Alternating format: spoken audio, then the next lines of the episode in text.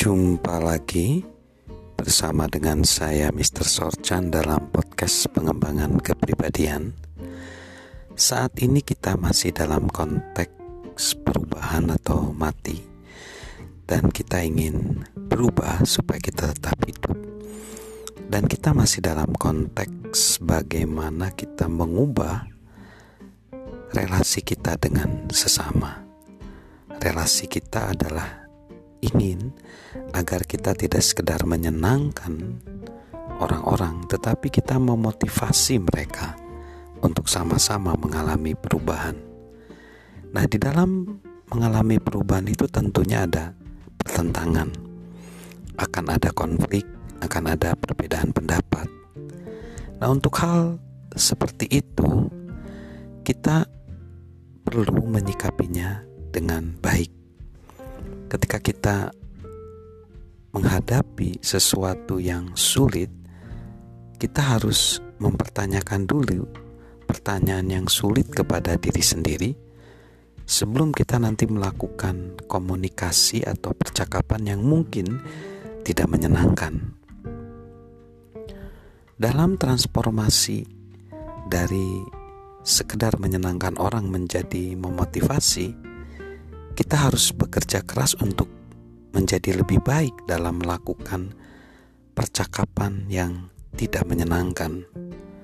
Salah satu pertanyaan yang mulai kita ajukan kepada diri sendiri adalah apa sumber masalah yang memicu munculnya kebutuhan untuk melakukan percakapan yang menantang ini?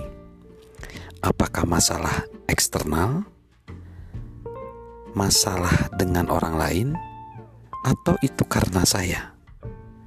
Jika penyebab masalahnya eksternal, seperti komunikasi yang buruk, sistem yang buruk, atau masalah eksternal lainnya, itu akan mudah diselesaikan. Jika penyebabnya masalah yang terkait dengan sikap atau tindakan orang tersebut, penyelesaiannya akan lebih sulit jika kita sendiri penyebabnya, kemungkinan kita sama sekali tidak perlu bertemu dengan orang lain. Kita hanya perlu mengakuinya, lalu memperbaiki diri.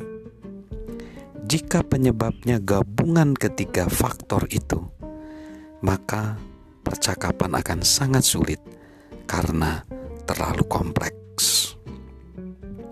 Nah, ketika kita siap melakukan percakapan yang tidak menyenangkan, coba perhatikan daftar yang mungkin bisa digunakan untuk menyiapkan diri sebelum melakukan percakapan yang sulit itu. Sudahkah saya mengembangkan relasi yang cukup kuat sehingga bisa berterus terang kepada mereka?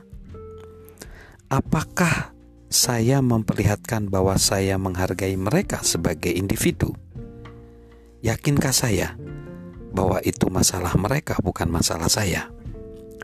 Yakinkah saya bahwa saya tidak membicarakannya karena merasa terancam?